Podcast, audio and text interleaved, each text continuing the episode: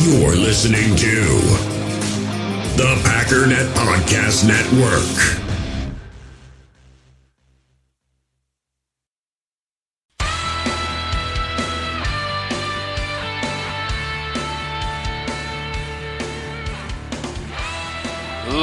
Ladies and gentlemen, welcome once again to the Packernet Podcast. I am your host and resident fanalist, as always, Ryan Schlip. Check us out online, packernet.com. Find me on Twitter, pack underscore daddy. I want to run through that intro one more time because it's it's funny how many times I've seen what's his Twitter handle, and also have no idea that there is a website called packernet.com. I, I say it every single day of my life. So, Packernet.com is a great place to get Packers news, not because we have writers that write the news, it's just a news aggregator. So, everywhere that there's news, we pull that into our website. And so, if you want just daily updates, you should probably just save Packernet. You can put a, uh, you know, you can save it either on your phone or however on your desktop or whatever, and then you just open it up and you can see all the news for the day rather than checking 17 websites. Um, and then yes, pack underscore daddy is my Twitter handle for those that are curious. Anyways, a um, couple things that I wanted to discuss. Number one, some good news in terms of the prospect of there being an NFL season. I know there's a lot of um, concern about that. I generally have avoided the topic because I don't even really like to think about it. That legitimately is a big part of the reason. The other reason is, like pretty much everything else in society, we have found a way to turn a virus into a political issue.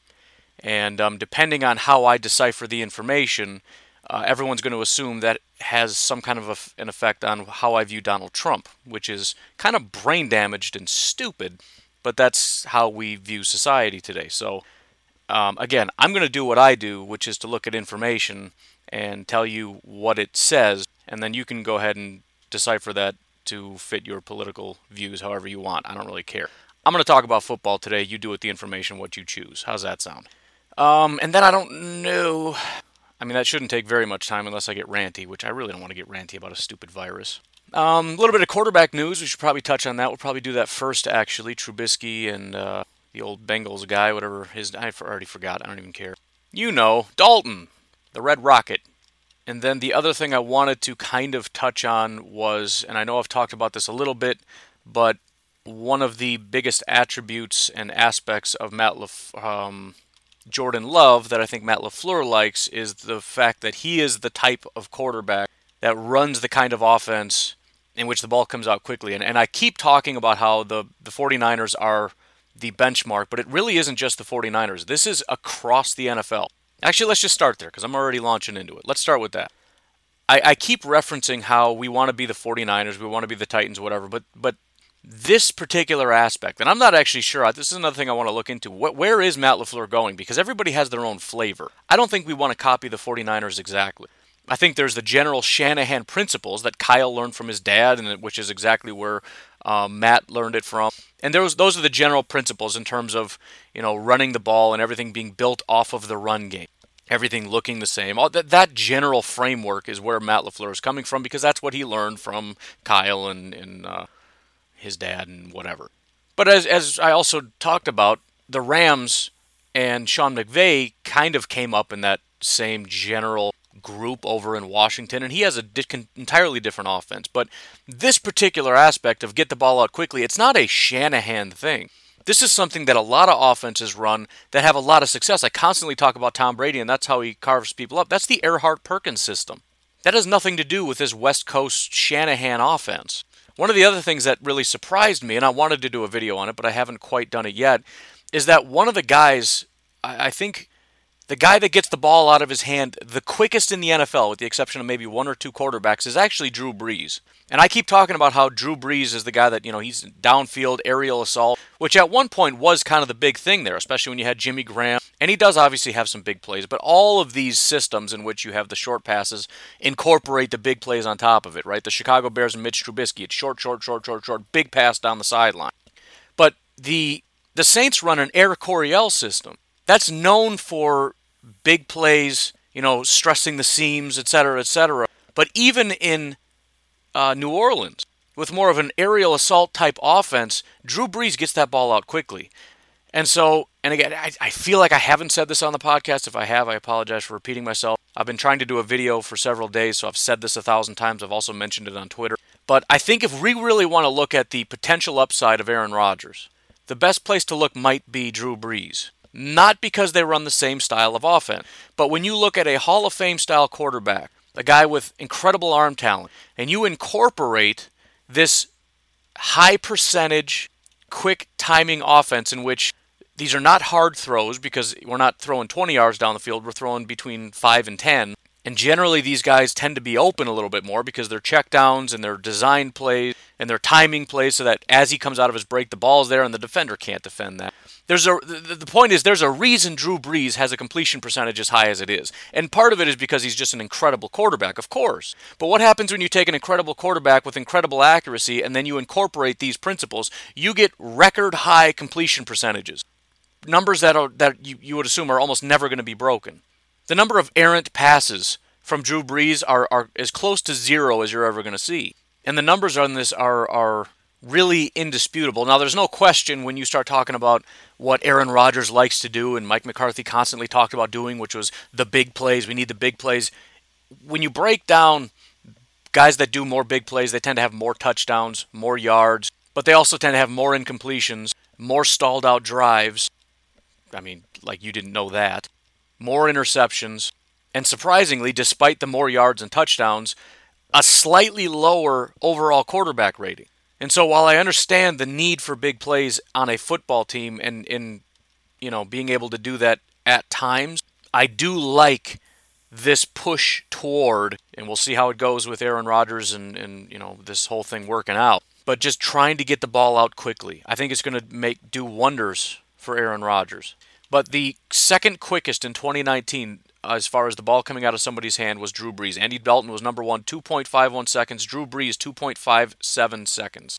Uh, if, I mean, if you want an example of how this is going to look, I actually think the Chicago Bears offense is very similar to what Matt LaFleur is going to be doing. Mitch Trubisky is the is an artist in terms of just getting the ball out quickly. It's all they do. Jimmy Garoppolo and, and Mitch Trubisky are almost exact same. 264 from Mitch Trubisky, 265 for Jimmy Garoppolo. It's a very similar style of offense. We run the ball, we throw quick, short little passes. However, again, Mitch Trubisky, some of the most beautiful throws and some of the some of the times in which you're the most scared that maybe he's turning this around are that one time when they take a shot down the field and he puts it right in the basket down the sideline. And I think the only reason those are successful so often is because the defense is caught off guard. They very rarely do that. They're constantly carving you up, and yes, I'm talking about the Bears, in these little short, quick game passes. Same with the 49ers. Dumping it off to Juszczyk, dumping it off to Kittle. Tom Brady wasn't too far behind at 2.75, the ball would come out. Carson Wentz, 271. I mean, these are all very similar styles of offense. Aaron Rodgers had the one, two, three, four, five, six, sixth slowest uh, as far as getting the ball out of his hands. 2.88. Kirk Cousins is the absolute slowest at three seconds, which slight little rabbit trail here might be part of the reason the Packers had success against. You get a lot of big plays when you sit in the pocket that long, as the Vikings do, but you also make yourself much more susceptible to teams that have pretty good pass rush. And so when you look at Preston and Za'Darius and Kenny getting as many sacks as they did against the Vikings, it might be in their best interest to try to change that up a little bit if I was, you know, in charge of the Vikings offense. Can't sit in the pocket for more than three seconds as a season average. He's the only one that was over three, and uh, expect to not be assaulted by Za'Darius Smith. But again, uh, this isn't just moving toward a Shanahan system. This is moving toward what works in the NFL. This is the kind of stuff that keeps defensive coordinators up at night. How do you stop this? Now, part of it is getting the right personnel, which is what we're trying to do with the tight end, which is also why those are so important, and the running backs and uh, all these guys that help you between zero and 10 yards. It's these little quick slip out plays where somebody looks like they're blocking and then they slip out into the flat and they just pick up a quick six yard. It'll drive you nuts. It keeps their defense on the field. It tires out their defense on these longer drives. You stretch the field more horizontally, right, more laterally, which really puts a lot of stress on the defensive line who has to go chase them over and over and over again. It's not just pushing straight back. We swing it out to the sideline, and you got to get on your horse and get to the sideline. You get these 310 pound guys trying to do that for by the end of the first quarter, they're gassed. Same goes for the linebackers. You can't just stand in the middle of the field and wait. If I throw it out to the sideline, you better get out there and go get them. It spreads out the defense more, right? It's just the, the Packers are way too one dimensional. We run the ball and we throw the ball deep down the field. So the linebackers really just have to stop the run when it's a run blitz when they're told to blitz. Otherwise, they get to stand in their zone. But you really stress this thing and stretch it out and force people to chase. Again, our offense stays on the field, our defense stays fresh, their defense gets tired out. Longer, more sustained drives, keep them off balance. And when you're able to do a bunch of things as opposed to just doing one or two things that works, the defense is going to have a lot less opportunity to key in on anything. You can double Davante all you want. We don't even need to throw to him if we don't want to. We're going to. But I mean, if that's what you want to do, fine. We can carve you up a million different ways. And, and that's what the Packers used to do, but just in a different way. We had a more downfield aerial assault with five amazing wide receivers. We don't have that, and I know Packer fans are still somewhat upset about that. But we can still do that. It's just going to look a little bit different. So again, Game Pass is still free. If you want to get a look at what that looks like, actually, one of the better examples, I went and looked on a week by week basis. Look at Jimmy Garoppolo in week five of last year. Jimmy Garoppolo got the ball out of his hands in 2.23 seconds. Now, there were a lot of drop passes and nonsense I went and watched about the first quarter, but that's just a general feel for what Matt LaFleur is building toward. And I'm just saying this to get you excited about it. It's not because we're trying to, to be the 49ers necessarily and, oh, look, we're not the 49ers because they have this and we don't have this. This is an aspect of the offense that has worked for a lot of different teams, including the New Orleans Saints. If you want to see a contrast to that, to what the Packers have been doing that doesn't quite work, watch Aaron Rodgers in week one. He got the ball out 3.05 seconds on average in week one. Watch those two games and you'll see the difference of where the Packers are compared to where they need to be. Or better yet, watch um, Aaron Rodgers in just about any of the playoff games, but especially against Seattle. I know we won both of those games, but it's 3.16 seconds. That's that's a crazy long time. So I, you know, again, I just hope this happens. I just want to see it. I think it could be a beautiful thing to really simplify it to that degree, to not have to have almost every single throw. It's almost like his first read is always a 15 yard pass. And because of the, the talent level of our receivers, they're usually not wide open. So it's a matter of is he willing to thread the needle down the sideline or wherever he is? Usually the answer is no, and then if it is, it's not caught probably. And all the scrambling around and just I mean every play I'm I'm having a heart attack. Please somebody get open. Please somebody get Oh, he's running again. He's going to throw it out. Yeah, he threw it out of bounds. Okay. I just want to see a clockwork offense, man. I just want to see a team that looks like this isn't hard because every play over the last couple years has looked so hard. It looks like Aaron Rodgers is just doing everything in his power to just try to move the ball anywhere he can. And again, look at some of these other offenses. That doesn't look hard. It's almost infuriating for me as a Packer fan to watch, for example, the New England Patriots offense for so many years. He's just dumping it off to wide open guys. Like, why can't we just have guys? How? What are they doing? How can we not just copy that? I, I to this day I don't understand that. They just have a guy running a slant route that's open, and they'll do it over and over and over again. Like, what? What is that? Right? You watch the 49ers, and they just slip the tight end out, and they got a linebacker that has to run from five yards away to try to catch up to him. Of course, he can't get there in time. It's like, why? Why don't we just do that? How can they stop us from doing that, but not the 40? I don't. I don't understand.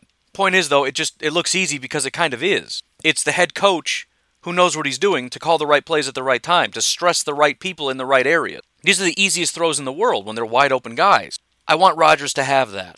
Hey, there's a guy five yards away that's wide open. Maybe I should just give it to him. That'd be cool. All right, here you go, bud. I want people making videos about how Aaron Rodgers is garbage because look at how wide open his guys are all the time. Be like, yep, you're right. He's terrible. Don't even care. He's terrible all the way to the Super Bowl. Go ahead and make all the videos you want, bud.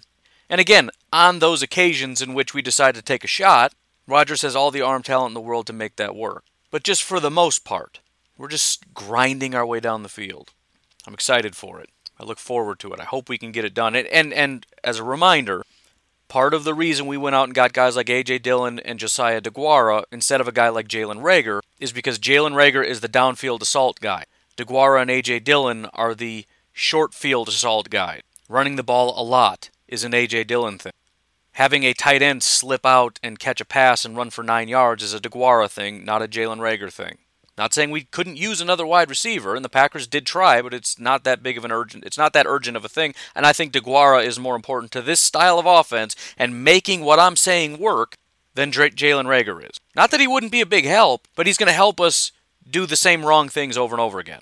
Like, hey, there's a guy wide up, he's going to Jalen again. Okay, as I've said now a hundred times, the Packers did help Aaron Rodgers. You can't draft a running back, a tight end, and three offensive linemen and say he did nothing for Aaron Rodgers. That's that's all offense. They didn't draft a defensive player until what, the fifth round? Then they went and got three offensive linemen and then got two guys in the seventh round. This is all about helping the offense, which in as a result is about helping Aaron Rodgers. It's not the way you wanted to do it, it's not the way I wanted to do it, but it's what they're doing. The way that Brian Gutekunst and Matt LaFleur think would best benefit this offense, and I, I can understand where they're coming from on that. And again, this is just a matter of how much is Aaron Rodgers going to play ball with this. I hope to a large degree. Um, anyways, wanted to get that out there. I did say that Patreon would be doing a giveaway, so we need to do that. However, I don't think the plan right now is going to be to make a new T-shirt. I mean, I, I, there is a new T-shirt, by the way. If you want to check it out, go in the Facebook group or on Twitter. You can see it. Um, it's pretty hilarious. But what I'm going to do is just I'm going to do a giveaway. Uh, we'll do it after the break. I haven't done it yet, but we'll we'll do it. And the winner will be able to just pick something from the store, any T-shirt that you want. If you want to get involved in the giveaways and or just help out the show, patreon.com forward slash pack underscore daddy is where you can do that. If you are opposed to Patreon, as some are, there are some other options in the uh, in the comments, Venmo and whatnot. But anyways, why don't we take a break, come back and talk about Mr. Rona and a little bit of quarterback news. We'll be right back.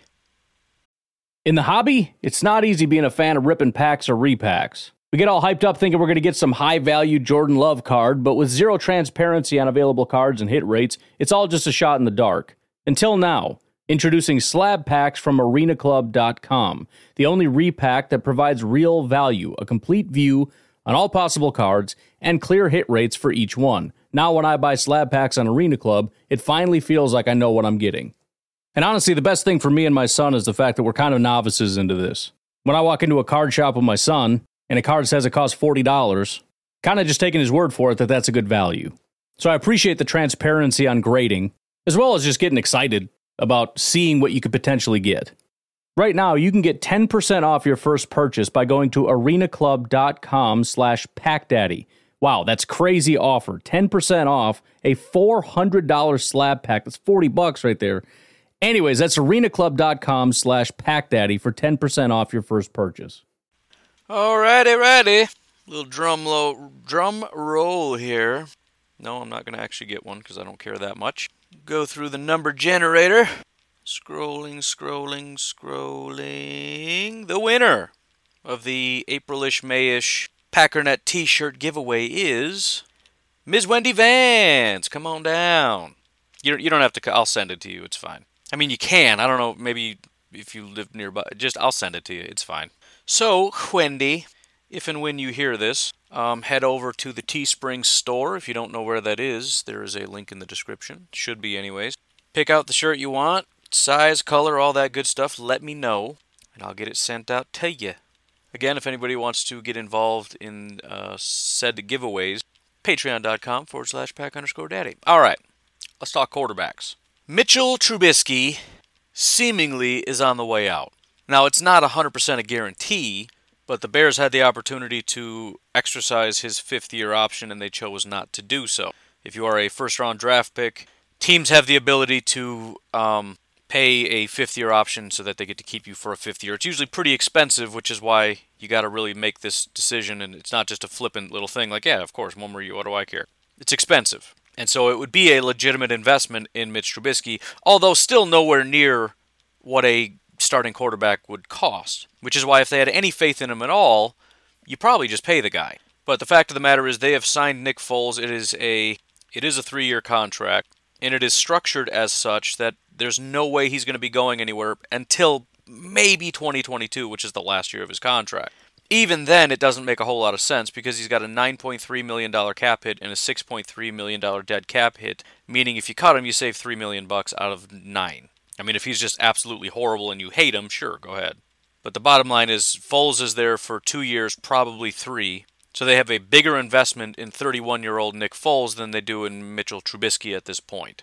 There is a scenario in which they do decide to keep Mitch Trubisky, which now that they've declined his fourth year option, that would mean that after after this year offer him a real starting quarterback contract, which would mean that they've completely bungled this whole situation. Again, all the more reason to believe they fully anticipate moving on from him. Because if there's any chance that you're going to be paying him beyond this year, the fifth year option is your best option.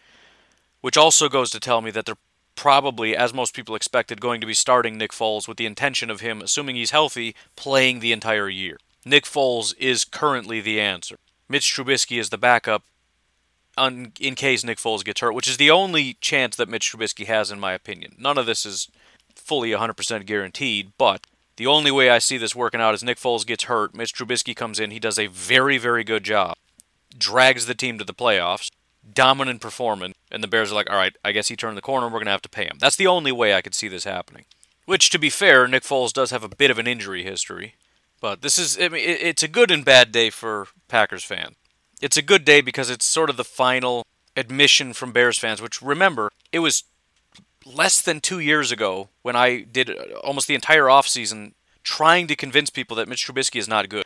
Remember, in Mitch Trubisky's second year, everybody told you that he had taken a big step, and I was telling you, no, he did not.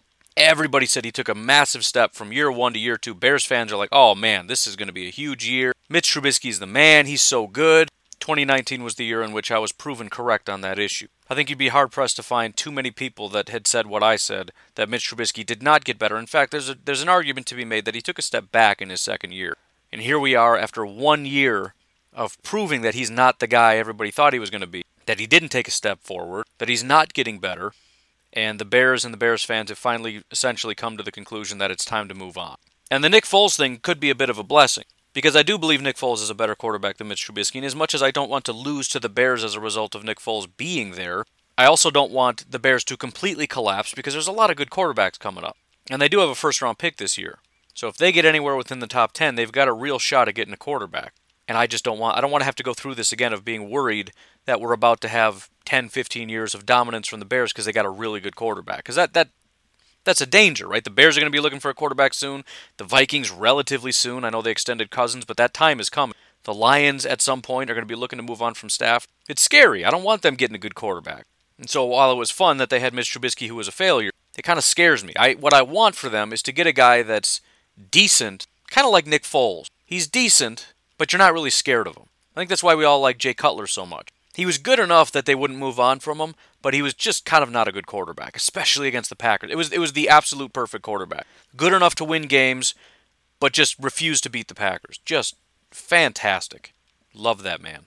The other benefit is the Bears have not done a good job of keeping from moving backwards. I'm going to say that as gently as I can because I could go the opposite direction and say they're falling apart, but that's a little bit overly dramatic. They still have a good defense, they still have some good pieces out there, but they are continuing to decline. So the hope is even if they do go out and get a quarterback that's decent, by the time they get him up and ready to go, this is a, a team that is nowhere near what it was.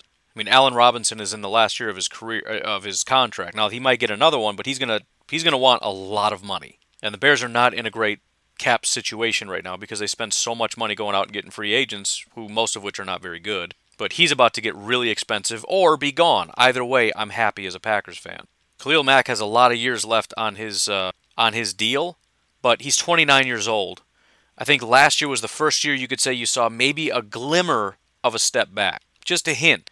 And so the Chicago Bears are going to have Khalil Mack as he begins to decline. I doubt he's ever going to be a terrible prospect. He's just an athletic freak to the point where he's always going to be pretty good. But he's also going to be very expensive for a long time. So if he's there, their salary cap is going to struggle. $26 million in 2020. 26 million. He was less than 12 million last year. It jumped to 26.6 this year.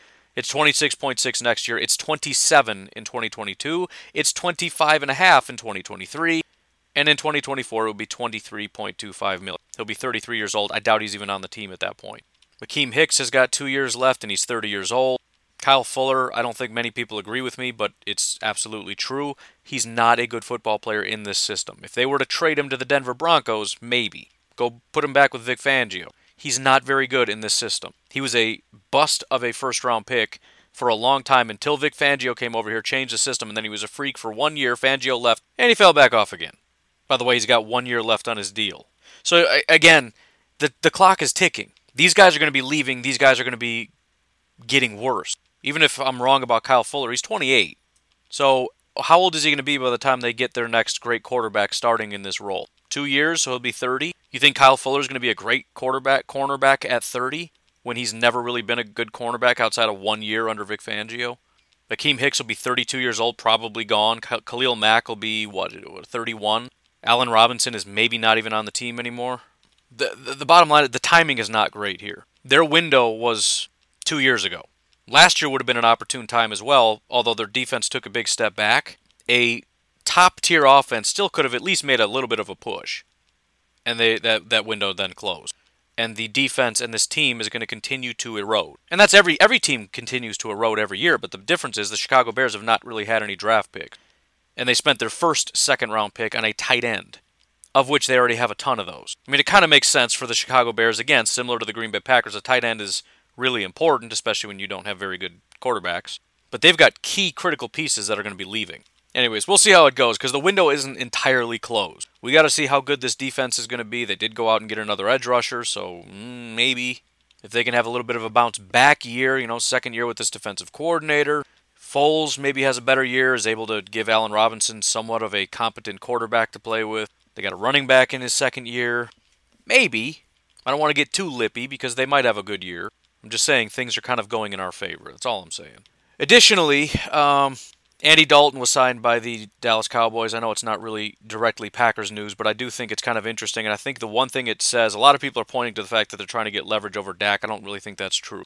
I think the Cowboys are 100,000% ready to go all in. They have been for a while, and I've been saying this for a couple years now about Jerry Jones. I think Jerry Jones recognizes, as morbid as it sounds, that his time is drawing to a close and he wants a Super Bowl desperately. And he will do anything and everything he can. I think he communicated that to Mike, which is why he wanted a veteran coach. We're going to win a Super Bowl. And this is an insurance policy in case their quarterback gets hurt. They want a guy that if, if our quarterback gets hurt, we can kind of keep clicking along here. It's not over with because he's gone. And so we went and stacked our weapons at wide receiver with our running back. And we're just going to push all we're, we're pushing all the chips in. Every opportunity they have to push all the chips in if there's a team that's willing to absolutely destroy the future to win a super bowl now it's the cowboys. And as much as mike mccarthy might look at that as not a great opportunity or a great situation because he wants to be there for the long term he also isn't exactly the youngest coach in the world and would probably love to just get another Super Bowl. So both of these guys probably have no problem pushing all in right now. Mike McCarthy gets to come back, prove that he's still the man. So it's kind of watch out for the Dallas Cowboys territory because most teams are at least going to be somewhat cautious about making sure that you protect the future. I don't think the Cowboys are. I don't think the Cowboys care at all about the future. Jerry Jones, as much control as he has, depending on how much control he has, I think if a magic genie popped up, it was kind of a weird genie that was like, I'll give you something, but I get to take something. And Jerry's like, all right, I want a Super Bowl. He's like, all right, here's the deal. I'll give you a Super Bowl, but then I'm going to burn this franchise to the ground and your kids get nothing. Jerry wouldn't even flinch. Sounds good. Sounds. How about this? Two Super Bowls. You can burn the franchise and my children's houses. All right? How's that for a deal? Jerry is hungry. That's scary. It's it's. I mean, he's he's willing to be reckless, much more so than the Packers are. So that that was my thought on that, and I, have been thinking that about the Cowboys for a while, and and so when they made this move, it made sense more from the perspective of protecting the the season against an injury than it does any kind of leverage you get against Dak. Which, by the way, the reason Dak is holding out, I, am assuming, is because him and his agent know this information as well. They know that Andy Dalton is no risk. They're not going to let him walk because they want to win desperately now. And so he's willing to hold out as long as it takes because they're going to pay him. They need a quarterback. Jerry Jones is not going to say, forget it, let him walk, and then not have a quarterback and go through this process, which could take two, three, five, ten years to find a replacement quarterback to make this thing. He doesn't have that much time. Again, I don't mean to sound morbid. I'm just trying to get inside the head of Jerry Jones. He wants to win now. Dak knows it. Dak's agent know it, and they're saying, "Listen, if you want to win, and if you, unless you have another option outside of me, which they don't, you're going to pay me. You're going to pay me more than I'm worth." And the Cowboys will probably, you know, that, that that's why they're holding out. They're like, "Oh, well, I don't want to do that," and they're going to wait for their other option. There was rumors about them going after Tom Brady. Whether or not any of that was true, it kind of makes sense. You bring in a guy like Tom, you don't have to deal with Dak, and who cares about the future? if there were any possible rumblings about a quarterback, I mean, Aaron Rodgers would make a lot of sense. I'm not saying that's what's going to happen. I'm just saying let's say it was a possibility. Let's just say after this year, for whatever reason, things didn't work out between Rodgers and the Packers. If there's any team willing to give up a first round pick and then some, it's the Cowboys because this is our guy. He's going to help us get a Super Bowl. We'll pay him whatever it takes to get him. You know, I mean, obviously he's already got the contract, which is what we're buying, but we can up that if we need to. Plus, there's a connection with Rodgers, and it's the point is that's where the Cowboys are at right now. They're going scorched earth. So, anyways, final thing I wanted to talk about. I mentioned yesterday that um, all I'm interested in is information. and I don't really care who packages it, and that's why I'm going to bring you an article by Mr. Mike Florio. Now, Mike Florio is a very big fan of the Vikings and really, really does not like the Packers. I mentioned how most of these guys don't actually have bias. They just, that's a shtick. I don't think that's the case with Florio. He pretends he doesn't have a bias, but he absolutely does. He can't stand the Packers. Extremely biased, no friend of Packer fans. However, again, he wrote an article that I think has good information. I'm going to take the information regardless of who wrote it. So that's what we're going to do here today. Yesterday, 18 hours ago, according to this article, Mike Florio published an article entitled Extremely Small Chance There Will Be No NFL Season in 2020. It was funny because I was literally just talking to my wife about what are we going to do if there's no NFL season. It was not a fun conversation. Like, am I going to stop the podcast? Like, what? Just what? What are we? What am I going to do? I don't know what to do. And as we're talking about it, I saw this pop up. Let me read to you the first paragraph here. I'll read quite a bit, but let's start with it. The ongoing pandemic has created plenty of confusion. As science has mixed with politics and as news has been filtered and slanted by media outlets and personalities more concerned about pandering to political viewpoints on both sides than the truth. That's very true. However, he says, within the NFL, there's little or no confusion. Football season will happen. Now, it's interesting because one of the reasons, and a lot of people have messaged me like, well, it doesn't matter anyway, there's no season. That's possible. I got the impression really, really, really early on that Roger Goodell has no intention of canceling this season, unless the political and and pressure from I guess society or whatever is so fierce that he literally can't. He's going to do everything within his power to make sure there's a season. And I think he was lucky that the season is when it was because as quickly as as basketball and some of these other sports dropped out, I think he would have held on as long if not longer than the XFL. Goodell has been very consistent in his in terms of what I'm trying to read between the lines, and obviously the draft, he was very there's a lot of words about concern and, and all that stuff. But I, I got the impression every time I've heard him speak about anything that he fully intends to push this as hard as he can to make sure there's a season. Continuing on with the article, it says Per sources with direct knowledge of both the NFL's deliberations and the current and expected medical and scientific developments in the coming weeks and months, there is an, quote, extremely small chance that there will be no NFL season in 2020. And I'll be honest, I think that makes perfect sense. Roger, again, putting all the pieces together, Roger Goodell fully intends for this season to begin. The NFL owners want this season to begin. Lots and lots and lots of money on the line. And I don't mean to just make that sound like it's all about greed, but it is a strong push the the desire to make sure that there's a season unless the, in other words we're not canceling unless we 100,000% have to. And that's when you add in the second piece which is the medical and scientific developments we've seen over the last days and weeks are pointing to by the time the season is about here or close to we're going to be at a point where it's going to be okay to start allowing things like football to start even if that means we got to push it back a week 2 weeks 3 weeks 4 weeks. And in this article they talk about potentially, depending on how these things are structured, they could push it back as far as five or six weeks. And so this is, listen, this is good news. One of the things I can't stand is when good news comes out and people get mad because it doesn't suit your agenda. Take the good news and be happy about it and stop being a dummy. How dare you tell me good news? That's not what I expect to hear. Shut it. You want to know what's good news? The fact that every single place that has been tested for these antibody tests has has painted one picture. And that picture is way more people have gotten this virus than we thought, which means the death rate and the critical nature of this is way lower than we thought. The most recent tests that were done were in New York City. 25% of the people that were tested had it. Now, that doesn't mean 25% of everybody in the city has had it because it's possible that the numbers are off slightly. But just to give you a sense of proportion what that means, if 25% of New York City has gotten this disease already, we're talking about 2.1 million people in New York, just New York City, have contracted this disease. And by the way, the CDC has uh, lowered the numbers of, of actual deaths. The newest CDC numbers say that New York City has had 11,400 deaths. Just basic math would mean this is a 0.5% mortality rate. Again, those aren't the exact numbers, but all the new information, with, with things beginning to go in the other direction, more people having got this than we thought, very few hospitals being overrun, if if any. I work at a hospital in Wisconsin. We we are just it's just an empty building. There's no people there. There's no patients, there's no nothing. The point is all of the information is pointing to this this is getting better. It's far less severe than we had hoped, which is a good thing. It's not something to be angry about. It's a great great information. And it all points to the fact that we're starting to we, we, we should be about ready to start coming out of this. Maybe not this week, maybe not this month, but it's it's the beginning of May. We've got May, we've got June, we've got July, we've got August. That is a long 4 months is a long time. So, you know, a lot of stuff can happen. And I know there's potential about this thing coming back.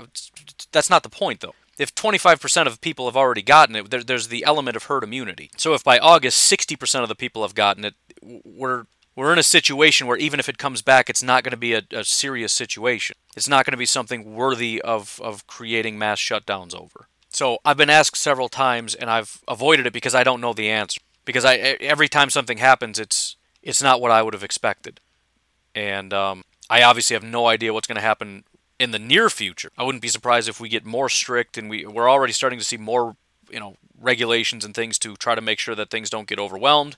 But my point is, four months from now, very small chance, as Florio said, that this is to a degree that we need to cancel the NFL season. That isn't to say that these stadiums aren't going to be half empty because people are too scared to go. But I don't think the NFL cares. The NFL cares about there being an NFL season and getting that television revenue, and whatever we can get from fans wanting to show up, fine. We'll take it. Again, if good news gets you angry, that's your problem. But all the information we're getting is good news. Everything points to there being the possibility and likelihood of having an NFL season. And I'm hoping everyone's excited about that. But again, if you want to take that, twist it into something political, and get angry, that's on you. That's not how my mind works. So, anyways, get excited. Things can change, and if they do, I will uh, talk about it. But as of right now, we are going to operate under the assumption that there will be an NFL season because that's how the NFL is operating right now. They are assuming there will be an NFL season, possibly pushed back, but uh, currently it's going down. So, anyways, you folks have yourselves a fantastic day. I will talk to you tomorrow. Have a good one. Bye bye.